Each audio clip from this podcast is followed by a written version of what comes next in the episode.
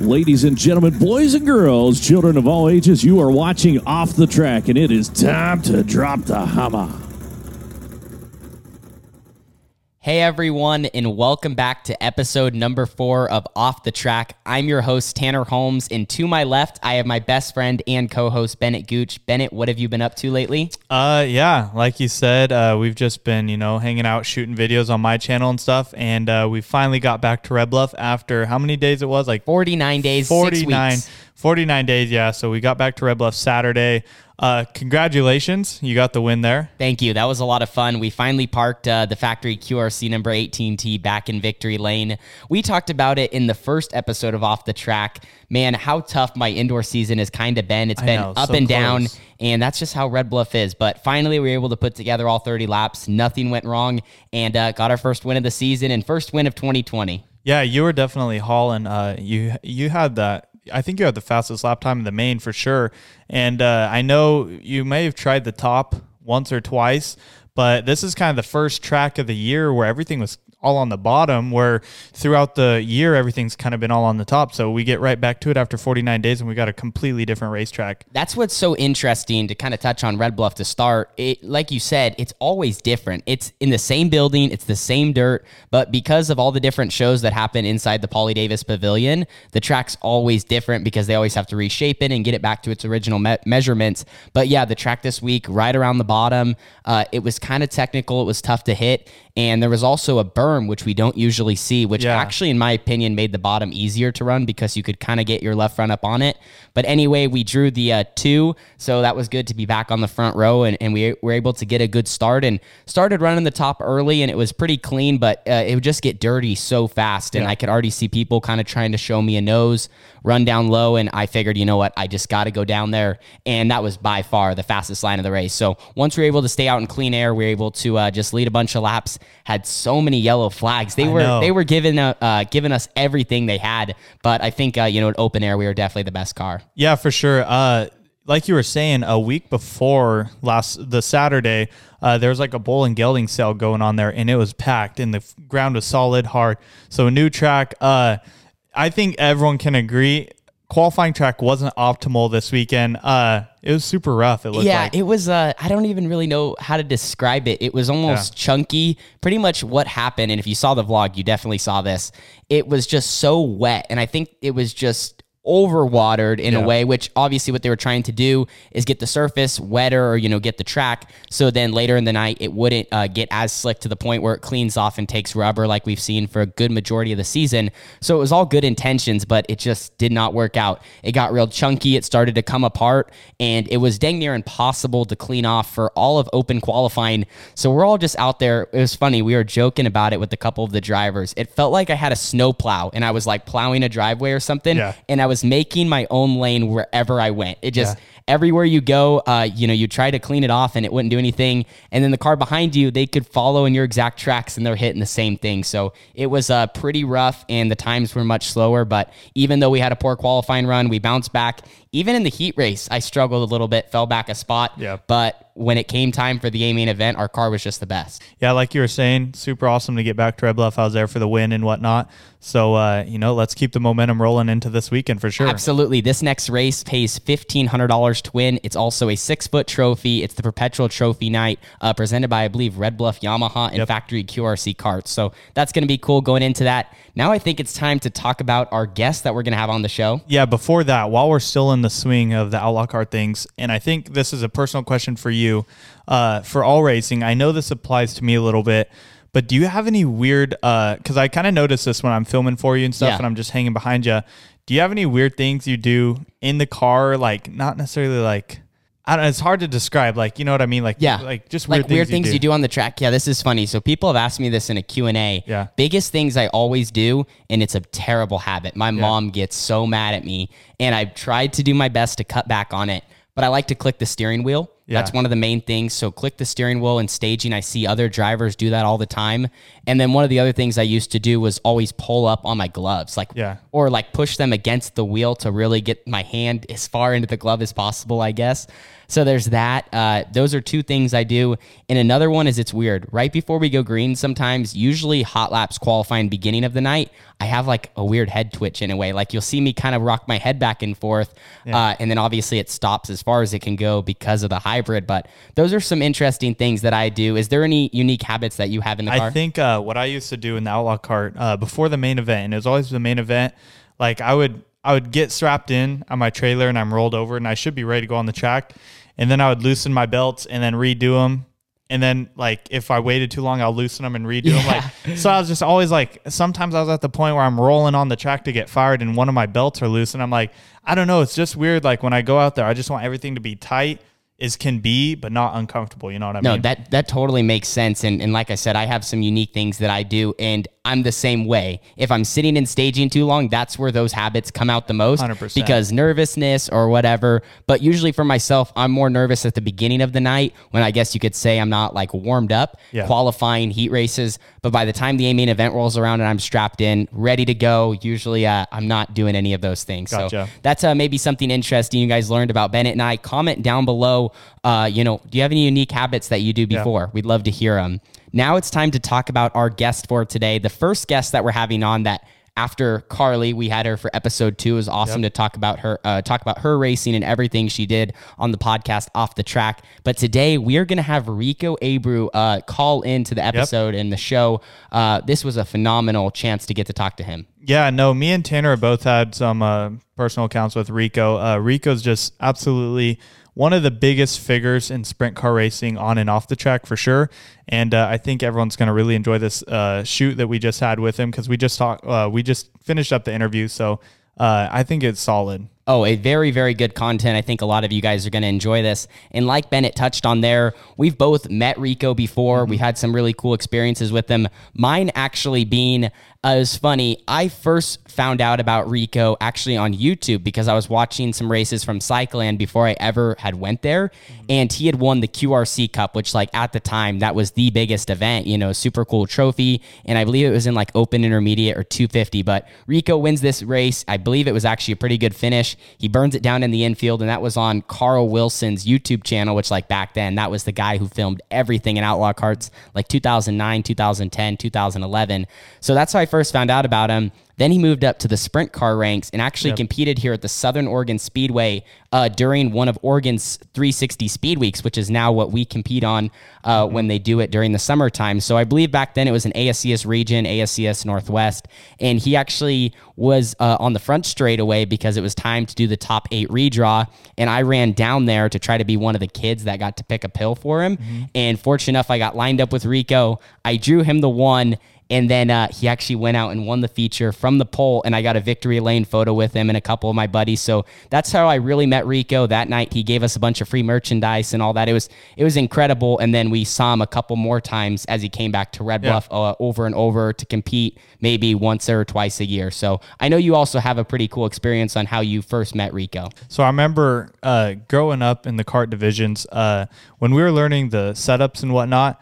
Karen Bloom actually, so that's Keith Bloom's mom, and a lot of people know if you're in the karting world, Keith Bloom, The winningest driver in Red Bluff and, and you're right behind him, one more win, We're one win behind him. but tying tying him from most wins, right? yeah, he has 40 and we got 39, so Yeah. we're, we're pretty close. So, anyways, uh, Karen Bloom, absolutely one of the best people to ever set up an outlaw cart. Um, her duo with Carl Pavlik in building a cart and Keith driving, it was a phenomenal trio. And uh, we actually would go over to her house on Friday nights and we would have things called scale parties.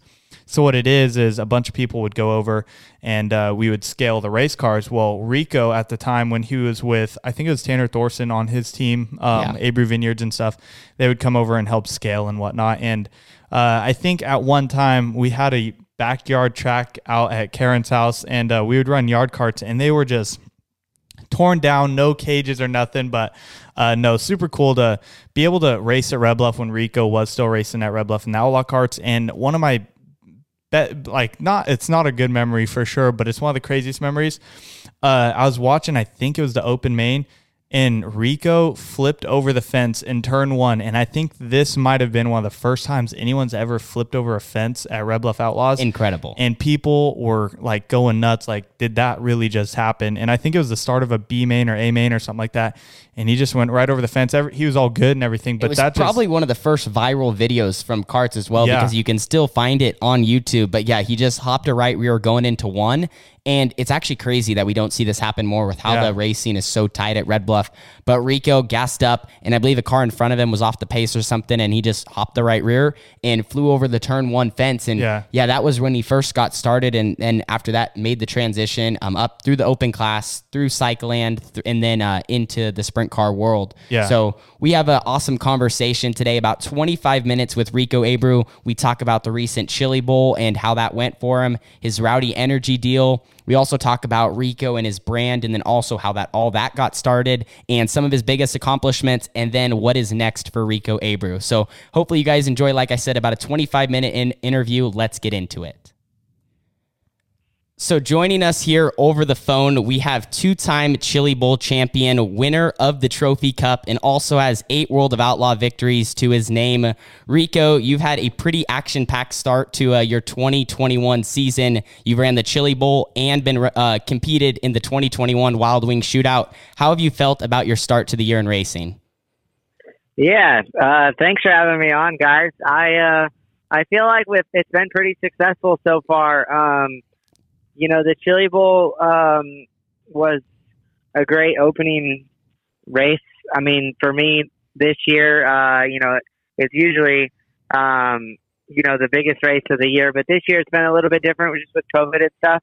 But um, other than that, I, having new sponsors and uh, performing well. I, I know the results don't really show, but um, you know, but we had a great week at the Chili Bowl, and I was able to get a preliminary night win um, and run in the top five majority of the A feature, and and actually um, lost a tire at the end. So um, other than that, I uh, I've had a really successful start of the year. Absolutely. And that's one of the first things we actually wanted to dive in with you uh, for the 2021 Chili Bowl. How was it different this year compared to most? Obviously, the pandemic and whatnot, it made things a little different, maybe a couple less people in the building. But how was the 2021 Chili Bowl from that side of things? Yeah, um, it was, um, you know, obviously a, a little bit slower this year, just with um, not as many people there. Um, you know, I didn't really, um, you know, bring as much merch- merchandise as I usually do to the Chili Bowl, just with the limit of crowd. Um, but I felt like it was a great success. Um, they made it happen. Everyone was really good about wearing masks, and they were really, really strict about it. So um, we were able to keep going and keep racing when I think there was a few times they had some close calls where the um, health department wanted to shut the Chili Bowl down, and um, they really ramped up on the mask wearing, and, and everyone participated in all that too. So um, it was it was fine, it, honestly, and and I think that really puts the Chili Bowl in a good spot for 2022 of getting full capacity, um, and then um, you know it getting back to where it really needs to be. Yeah, that was super cool to see it, uh, you know, get to happen this year. I know it was really up in the air there for a little bit. Uh, you touched on it there for a minute, having some new sponsors this year, and I know uh, Bennett and I were pretty excited when Oh, we saw the announcement that Rowdy Energy was going to be a part of your Chili Bowl. We're both big Kyle Busch fans. How did that come up? You know, I know Rowdy Energy, a new energy drink that just recently got released to the market, but how did you get hooked up with Kyle Busch and uh, his side of things? Yeah, so um, I did a partnership with Rowdy Energy and Pit Pay, which is a is going to be a new Pit Pass app where you can Saw that. purchase your Pit Pass Pit Passes prior to uh, the races, which will make it really convenient, knock the lines down at the races, and um, you know speed up um, obviously the entry into the pit area. And it's not so much where you have to uh, sh- you know you can pay for your pit passes um, you know a week in advance when um, you know, when you have the money and, and not really have to worry about putting money aside to um, wait to pay for your pit pass while you're um, on the way to the track or something. So, um, so it's it's a great company that's that's going to be hitting the sprint car world or open wheel world really big. And then, um, you know, we did a partnership with Pit Pay and uh, Rowdy Energy where they were both, um, you know, orange. Uh, is the base for the Pit Pay company, so it allowed us to uh, present Kyle Busch with the or, with his orange citrus flavored to uh, sponsor my car at the Chili Bowl, and and he was uh, he really digged it. So um, it really worked out, and I felt like they got a great ROI. Um, you know, partnering with me and Keith Kunz uh, to uh, for myself to race the Chili Bowl. I, I think a uh, quick mention there. I think I, Tanner could probably agree on this. That was one of the nicest looking cars at the Chili Bowl this year as well. Because I think some people run in the years, uh, the 2020 schemes prior than to their 2020 scheme, and I think that was probably one of the best looking cars this year for sure. I really agree. Yeah, I agree same. I mean, I think um, the way that Kyle Busch and Frank and myself, um, you know, the thought that was put into the car for Blackbeard to um, hit it, and only took, took him a couple tries and I think it worked out really well for them. So when are you uh, going to get Kyle Busch in a midget here and give him some pointers? I I told him, uh, you know, Kunz or, or somebody would, uh, you know, would be uh, willing to put him in a car. I think, you know, the more time he spends with Brexton racing at uh, Millbridge, it hopefully it uh, it opens an opportunity for him to, uh, you know, test him a little bit and then uh, get ready for the Chili Bowl.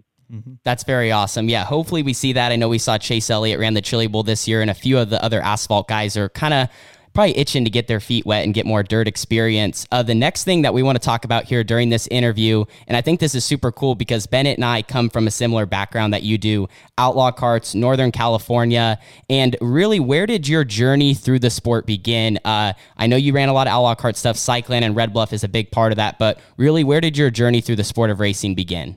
Yeah, so um, great question. I I had some neighbors that raced uh, outlaw carts before I even kind of knew they even existed, and I was able to uh, spend some time over at their house, um, helping them prepare their carts to uh, race at Vallejo Speedway back in like 2005 and 2006, and I got to attend some races with them, and then I came really intrigued with um, you know, sprint car racing and and outlaw racing and and being from California and the world of you know being from St. Helena, Calistoga Speedway was right in our backyard, a couple miles down the road, and they have a speedway there that um, the World of Outlaws compete at, and and Golden State and SC, and uh, so I was able to get to some sprint car races and become a really really big fan, and just getting to enjoy sprint car racing as a fan before I was really introduced to it as a race car driver. And then, um,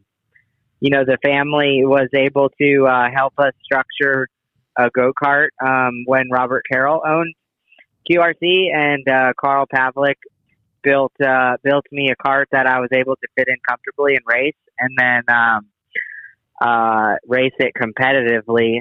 You know, a few a few months later. So um, it's a, a really really cool story that um, you know I kind of got going from no racing background in my family, and then to um, it's all I do today, and it's all I think about, and it's all I want to be successful in with.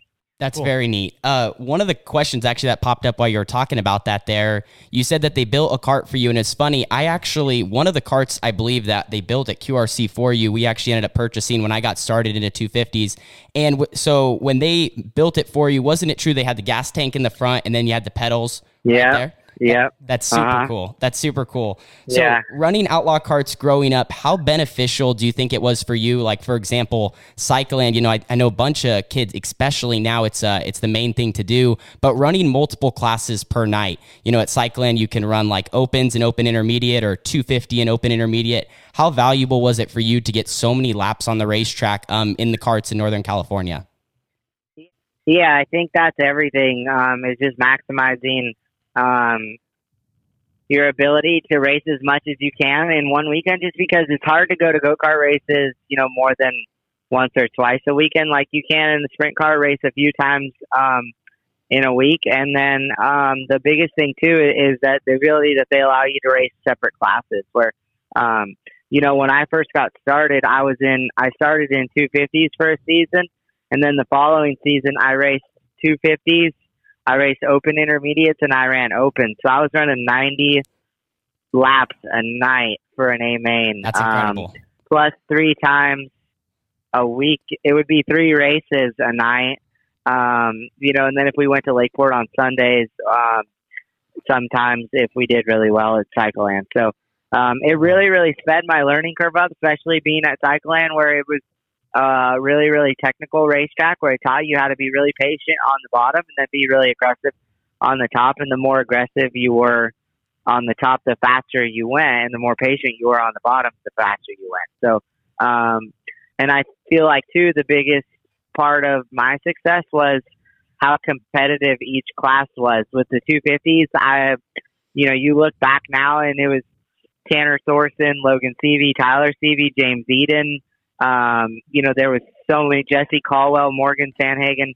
There was so many competitive racers, um, and it made it for a different winner every night usually. Um, and then you would see, um, you know, I remember um, J- John. I think it was Jonathan Rossi and James Eden. They were really, really good on the bottom, and um, so was Tanner and Logan. Um, so it made it really, really competitive, and um, you know, I followed them through uh, intermediates, open intermediates, and then into open. So um, we were all kind of the class of 2011 and 2012, uh, and it was uh, it made it it really really sped my learning curve up in racing.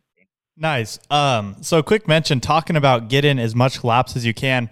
Uh, I'm I'm a really big fan of backyard tracks, and you actually built a super cool track in your backyard, uh, also known as the Vineyard Bowl. Can you talk about that track and getting laps on that when you were starting?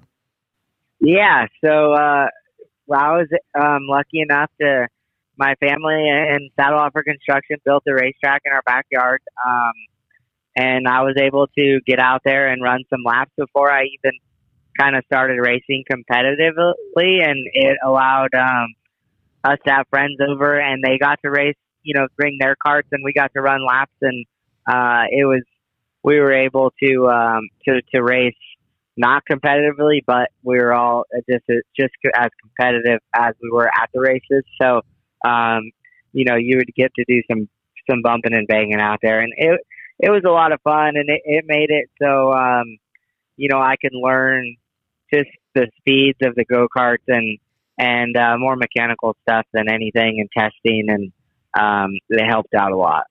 So you make all these laps, you know, early on in your career, you kind of go through the outlaw cart ranks and then transitioning into the wing sprint car. You live in a pretty good area, Northern California. Uh, there's probably seven, eight, nine tracks you can run at from Fridays, Saturdays to even Sundays. Uh, how was that transition from the outlaw cart to the sprint car and then eventually, you know, getting to the point taking your operation on the road and racing throughout the Midwest? Yeah, it made it really, uh, really interesting just because of, um, you know, I get you get to do uh, you know Chico or Watsonville on Friday nights, and then you could go to um, you know Hanford or or a, or a NARC show or an SCCT show on Saturdays, and um, I think it just really taught you how to um, race with patience racing in California, and then taught you really how to stand on the gas with the competitors you got to race with, and um, you know the hooked up and rough tracks out here. So um, it it made me better in some tracks in the Midwest, and then some tracks in the Midwest like Knoxville and Eldora, and where it got really really slick and technical half miles. We don't really see out here in California besides Calistoga, but I feel like Calistoga kind of races like a short track um, with the long straightaways and tight corners. Um, so it it um, it made me really really learn racing in the Midwest, and and then you raced with um, so many more competitors and new competitors that um and and with the World of Outlaws the All Stars that I feel like are series that are a little bit more uh, competition based than than would be your local Friday night races out in California here. So it allowed me to uh, to gain all that experience. And then when I came home and raced, I felt like I was um, I was so much better and more competitive when I got home, just because of the experience I gained racing in the Midwest from the different tracks and different speeds and, and different sanctioning bodies racing with them. That's awesome. Yeah, that's definitely one thing that seems to go around in the racing world. Uh, the differences from racing on the West Coast to the Midwest and the different styles of tracks and competitors that you go up against. So, now to kind of shift gears from talking about how you got started, one of the coolest things I think about what you do, Rico, is your brand that you have, shoprico.com, the merchandise, and everything that you built there. At what point in your racing career did you realize that was kind of going to be a thing and something that could really support your racing um, through your name and your brand Rico Abreu and Rico Abreu Racing? Yeah, I um, you know, the last probably five years or so, I've put in uh, a big effort into um, you know, understanding my race team on my own and, and um, you know, management on my race team and uh, and people management on my race team, and then um, you know, building the Shop Rico brand with my girlfriend Megan and I, and um, you know, and that kind of being our foundation around my race team. So um, it's been a lot of fun. It's a lot of work. Um, I have some help um, at times, but it's usually just her and I, so not much overhead. And then, um, you know, there's time where where my crew members will help me um, when we're out on the road and need assistance with that. So um, it's been it, it's been a huge learning curve to try to manage both businesses. Um, but I feel like uh, the more I'm personable and, and able to uh, promote it on my own, uh, the better it does. So it's been it's been really good. That's super neat. Yeah, I know the all the content and everything you guys put out, posting the Facebook videos or on Instagram, Twitter. That's uh, always super cool to see. I fortunate enough do some of the merchandise thing myself, and I, I kind of want to know because I, I don't get a chance to talk to too many people that do a lot of that. But like, how exciting is it for you to see like orders coming in? For example, uh, us we love Black Friday. This last Black Friday for us, you know, we do our whole sale, we do everything. How is that like for you guys, or just when you do uh, maybe a sale on a weekend or something, and to see all the support support that people are showing you from throughout the whole United States. Yeah, it is. It is it's amazing. It's an amazing process. Um, just to see the work that gets put in, and then um, you know the reward is um, seeing those orders that come in, and then and then on the other side of that is um, you know the connection you build with the fans doing it, and you can't nobody can take that away from us. So it's it's important that um, you know that my interaction or your interaction with the fan is um, they'll remember that forever. So absolutely, you really, you really, I really focus on that first initial impression and and customer service as well on the other end, and and making it so user friendly to jump on our website and purchase a shirt or or purchase a koozie or hat and and able to uh, meet that fan later on down the road and and them tell me or or me know notice you know from their purchase order or that they purchase from my store and then put it all together is, is the most important part for me. Yeah. So Rico, I do know um, the mullet hats were a big hit for sure. Uh, do you know what your actual best selling piece of merchandise is? Because I do know you sell like backpacks and lunchboxes and cool, and that's kind of uh, something yeah. that everyone else sells as well. Yeah, it's honestly my um, my number one selling item is the mullet hat still, and it's that's been cool. I think a year and a half or two years since I've done another mullet hat. So um, I need to figure out um, either another design or uh, or yeah, or I don't I don't have any intentions on cutting my hair. So I just keep it rolling for now. No, that's awesome. That definitely goes into the Rico Abreu style for sure. Absolutely. Definitely a big part of your brand. Uh, so, moving on from talking about your brand, I want to talk about some of your accomplishments because, like we mentioned earlier, you've been all throughout the United States racing with the World of Outlaws, the All Stars, ASCS, a bunch of different uh, sanctions. And the first one being your first Outlaw win. Can you talk a little bit about what that night was like? Where was it at? And what it was like to beat some of the best in the country? Yeah, so it was um, it was at one of my favorite tracks in the world at uh, Tulare or Thunder Bowl, and I want to say I started up in the uh, first couple rows of the feature, and it was really hooked up and fast. And I raced uh, Terry McCarl for uh, you know for the win, and I got by, and then um, you know it, I led uh, probably the last ten or fifteen laps, and I was able to capture my first World of Outlaw win, which was a really really special moment for me. And I uh I was it was uh, my whole family was there so they were able to experience that with me. And I think that's the most important part is is uh you know just because my family um you know they're not as heavily involved in racing as I am. So it was cool for them to get to experience something a special moment like that with me. Absolutely. Uh, I guess now our, our next accomplishment to talk about, it goes right there with the Thunder Bowl. Uh, just recently, and unfortunately, this event did not get to happen uh, this last year, I believe, but it's going to be happening twice this year. You swept the Trophy Cup. And the Trophy Cup, I know, is one of those races. You had some success with prelim nights, and you were so, so close on the finale, but you were finally able to come out and at this most recent Trophy Cup, pretty much make a statement every single night and beat some of the best uh, in California uh, at the Thunder Bowl. Yeah, my my car was unbelievably fast last year, and um, you know the track conditions were perfect. Uh, my car was perfect, and I was able to, uh, you know, I think the first night I started tenth and one, and the second night I started fifth and one, and then um, the final night I think I started seventeenth or nineteenth, and and uh, luckily it was fifty laps um, because I needed all 50 laps to win that race, but um, I was able to capture the final night win too and the championship, uh, which I wasn't really um, worried about the championship that much. Um, I was just more worried about winning races, and um, I was a point at my career where I need to uh, I need to win, and and I need to make sure that when we win, we win dominant, dominantly. Uh, the Thunder Bowl, is it something just about that place that just suits your driving style, really? I know it's up on the wheel, sometimes right on the fence, and uh, you can throw quite a few slide jobs. Does that just happen to be your style of racing? Yeah, I think so. Um, it's, you know, just the way the cushion crowns against the wall.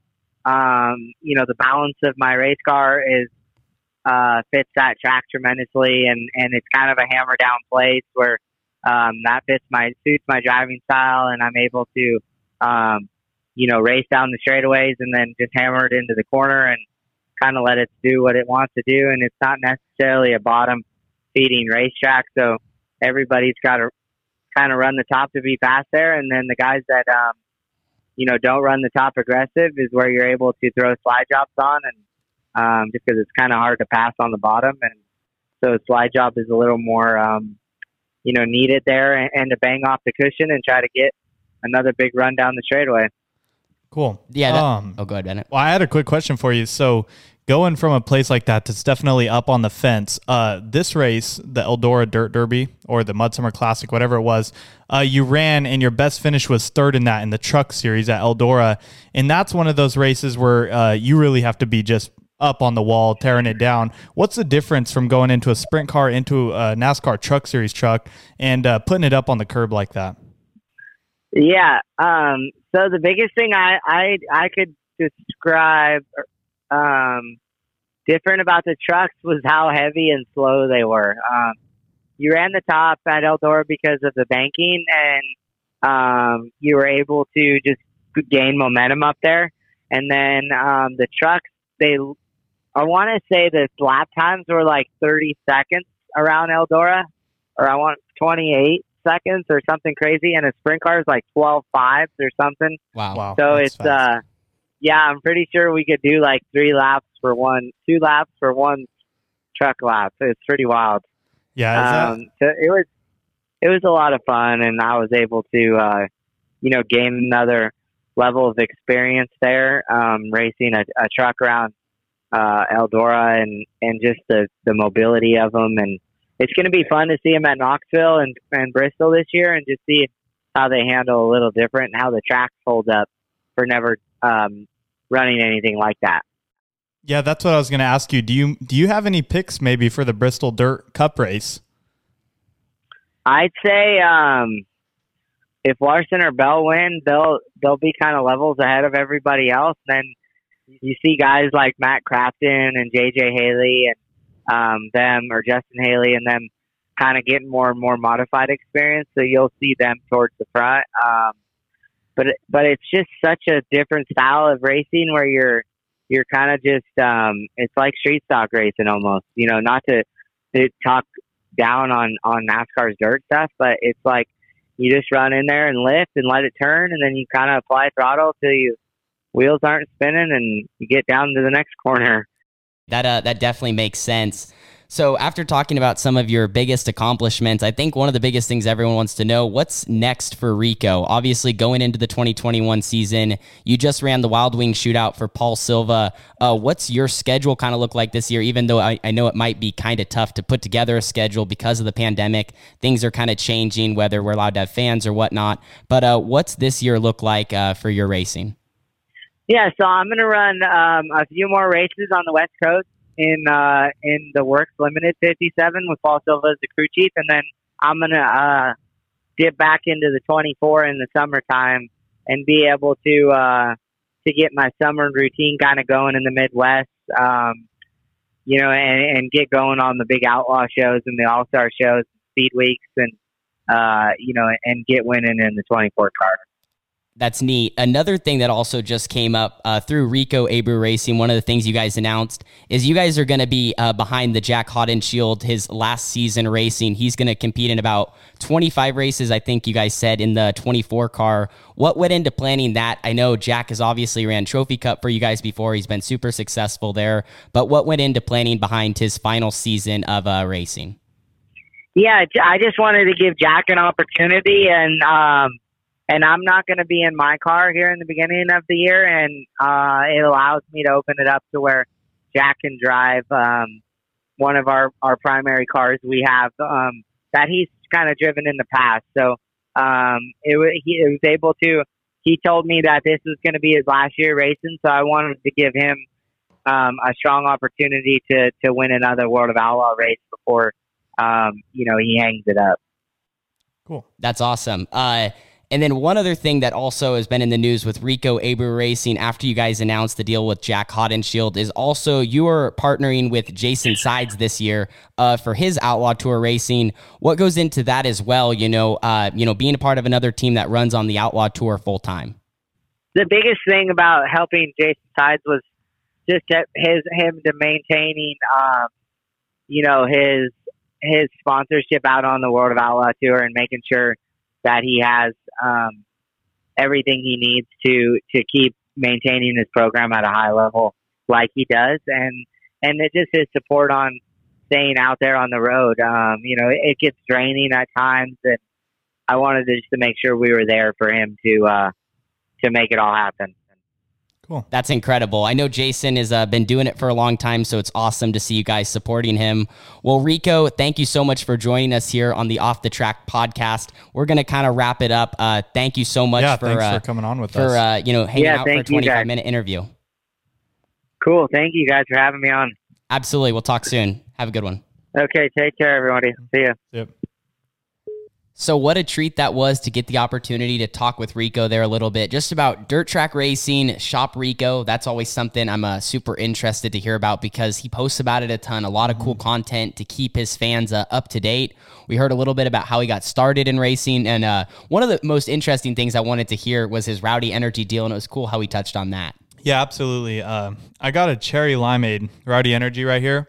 And I think this is my favorite one. This this is a really good drink. For this episode, we decided to actually get a case of the Rowdy Energy and try it. Uh, I got the cotton candy. This is pretty good. We also I tried the orange uh, citrus. I enjoyed that one too. I had the strawberry lemonade. I, I like that one as well. Yeah. So we enjoyed having a little Rowdy Energy on set today. Uh, what was your favorite part about talking there with Rico? Uh, I think that's super unique to hear. Uh, the trucks are so slow at Eldora, and watching them on TV. Uh, if you're a sprint car fan, definitely you see how slow they are but I never thought, you know, maybe a sprint car could make 12 or two to three laps around Eldora before a truck could. So that's definitely something pretty, pretty interesting right there. Yeah, that is insane, especially with how uh, easy they almost look to drive on TV. Like that's kind of how NASCAR is. You know, obviously it looks easy to drive from the stands, and it's obviously not.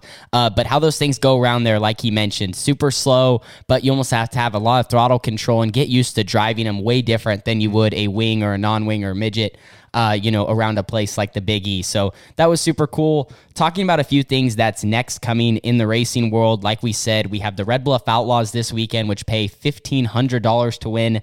That's yeah. gonna get some. Uh, that's gonna get the racing and the excitement in that building up another level, as if it's not already high enough. I think that's definitely in the top three biggest races at Red Bluff. Uh, first, obviously, you have the West Coast Nationals uh, this year running the Burris Bullring Showdown, which was yeah. a huge event, and I think you know we got the Red Bluff perpetual night. So I know for me, that's always been one of my dream trophies to win. Uh, we haven't got done. We've ran runner up how many times in the 250? I don't even know but uh, that's a pretty cool trophy. Yeah, that'll be exciting to try to chase that and uh, get our name on the six footer because that's how they how it works. You get to take the trophy home for one year, then you have to return it for the next year's winner, and then you get your name on a plaque there with the year that you won it, which is uh, always something super cool. Fortunate enough, I have my name on the box stock one twice, two years in a row, but never on anything else. And one thing that kind of hurts, I never got my name on the 250 one, but Carly's name's on there, so she kind of won up me in that area. Yeah, she did. Uh, you know, she might be getting hers on the OI. Yeah. Uh, I think that'll be the. Are they bringing it back for the OI? Yeah, so they have open intermediate perpetual trophy night, and uh, Carly's definitely going to be one of the favorites to win that, along with a couple other kids in that class. She added her second victory of the season this past weekend. We were going to do a live stream with her. Unfortunately, she was not feeling too Yeah. good and didn't even have a voice uh, after that, but she was still able to park it in victory Yeah. lane. So uh, the Holmes family, if you're on the My Race Pass, right, the fantasy league, solid picks, Tanner Yeah. and Carly for the upcoming race. Absolutely. We'll give it our best shot. A couple other things going on in the racing world. The Great American Race is Yep. happening this weekend. Uh, Bennett, I know you're doing a little sports betting, trying to get your picks in to see if you can maybe earn a little bit of money come Sunday for the Daytona 500. Uh, who you putting your money on? You know, so the way the pool works is obviously there's 40 or 43 spots, and you just get drawn a random car. Uh, I'm not too worried. It's Daytona. Anyone can win because it's a plate race you're drafting. Uh, it's just about surviving. But if I had to pick, how can you go against Danny Hamlin two in a row? Uh, he, you know, last year's strategy just hanging out in the back. So I think I'm gonna have to go with either Denny Hamlin and my backup's probably gonna be Kurt Busch. Both of them are pretty phenomenal plate racers. You guys know who I'm going to go with. I'm not even going to lie. I have not watched as much NASCAR this last year as I usually do, but I'm definitely going to be tuned in Sunday to watch Kyle Busch get it done. Yeah. I think there's a good chance he needs to win a 500 to really, I think, add to his, uh, you know, his resume because he hasn't yet, right? I don't think he's won a 500, but He's been uh, close. He has been, and I think, you know, I'm always going to back Rowdy Busch too. So if he wins, I'd be stoked. We'll be tuned in to watch Rowdy Busch and also watch Bennett's picks to see who's going to bring home the Daytona 500. All right, so now going into our fan question of the week, Derek underscore 17 asks us, so what are your plans going into the future with racing in school? Because I know you just graduated. Uh, I'm graduated. What are your plans? Uh, how are you going to mix the two? So education, a bunch of people have been asking me this like Tanner, do you go to school still? Like what are your plans going forward with that? So the biggest thing for me is I wanted to graduate high school. That's something I feel everyone should strive for. Both of us now are graduated. Mm-hmm. I fortunate enough was able to graduate about 6 months early through a dual credit program. So pretty much that meant by my sophomore, junior year, I was actually taking high school classes or taking college classes uh, in high school, and therefore I was earning more credit for it. So I was able to graduate a little bit early. And I honestly probably could have graduated even earlier. I just decided to not put as much on my plate at the time. So uh, I think that was super beneficial for me. So I was still able to focus a lot on YouTube, focus on everything we're doing here, and uh, my main priority, you know, going and turning circles around a racetrack. So I think the school thing, it all just really depends on your situation and what your interests are.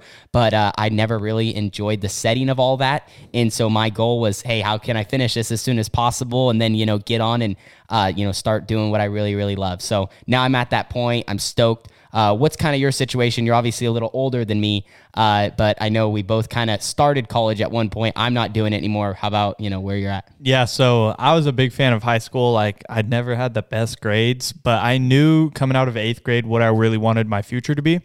So uh, I had a lot of fun in high school, and then I was always pushed by like my parents and stuff to you know try college, give it a try. So I went to college. Uh, I think I did maybe one or two semesters, and I decided to make the the boss man call here and say, you know what, college isn't for me. And the reason I did that, and it's not just because I dropped out and didn't want to do school. I actually had a plan. Uh, I'm a big stock trader. Like I've been I love learning about stocks. I've been learning about trading stocks since like eighth grade, uh, all personally, just by myself. And schooling doesn't necessarily require that. And I did take a business class, so I learned a little bit from there.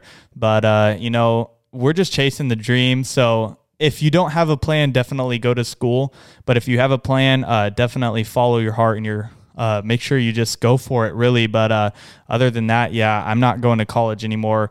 I'm just trading stocks and filming you go around circles, and hopefully I'll be going around them here soon too. Heck yeah, I think that you what exactly what you said is perfect. You know, these are kind of the times of our life. You know, right outside of high school. You know, we don't have to have life figured out yet, and that's mm-hmm. kind of why we're trying things. And uh, if you don't have a plan, like he said, going to school is probably a really good thing uh, to maybe try a few different things and figure out the direction that you want to head. But you have so much time. Remember that you know between 17 and 22, those are kind of the times of your life to really you know figure things out and, and not be too stressed out about that. But yeah, I'm actually I think we're both very happy with our decision to uh, you know not continue with college education yeah. and you know now kind of be a little bit more out in the real world and and trying things. So hopefully you guys enjoyed episode number four of Off the Track. We had our guest Rico Abreu on. That was such Super a treat, cool. and we are uh, planning on having many other guests call in, uh, possibly doing some Zoom and some in studio interviews already lined up. Uh, uh, our next one is coming in just a couple episodes. Yeah, so uh, I'll give everyone a hint here. I'm not going to release the name yet but uh, she is going to be a big contender in one of the races at Daytona this week. That's all I can say. Yes, so we have uh, a pretty big time asphalt racer that will be joining mm-hmm. us here soon. That's all you guys get to know. You guys can guess in the comment sections. Anyway, though, that we are going to be signing off for episode number four. Like I said, thank you for tuning in every Wednesday at 3:30 for this episode of Off the Track, and we will see you guys next week.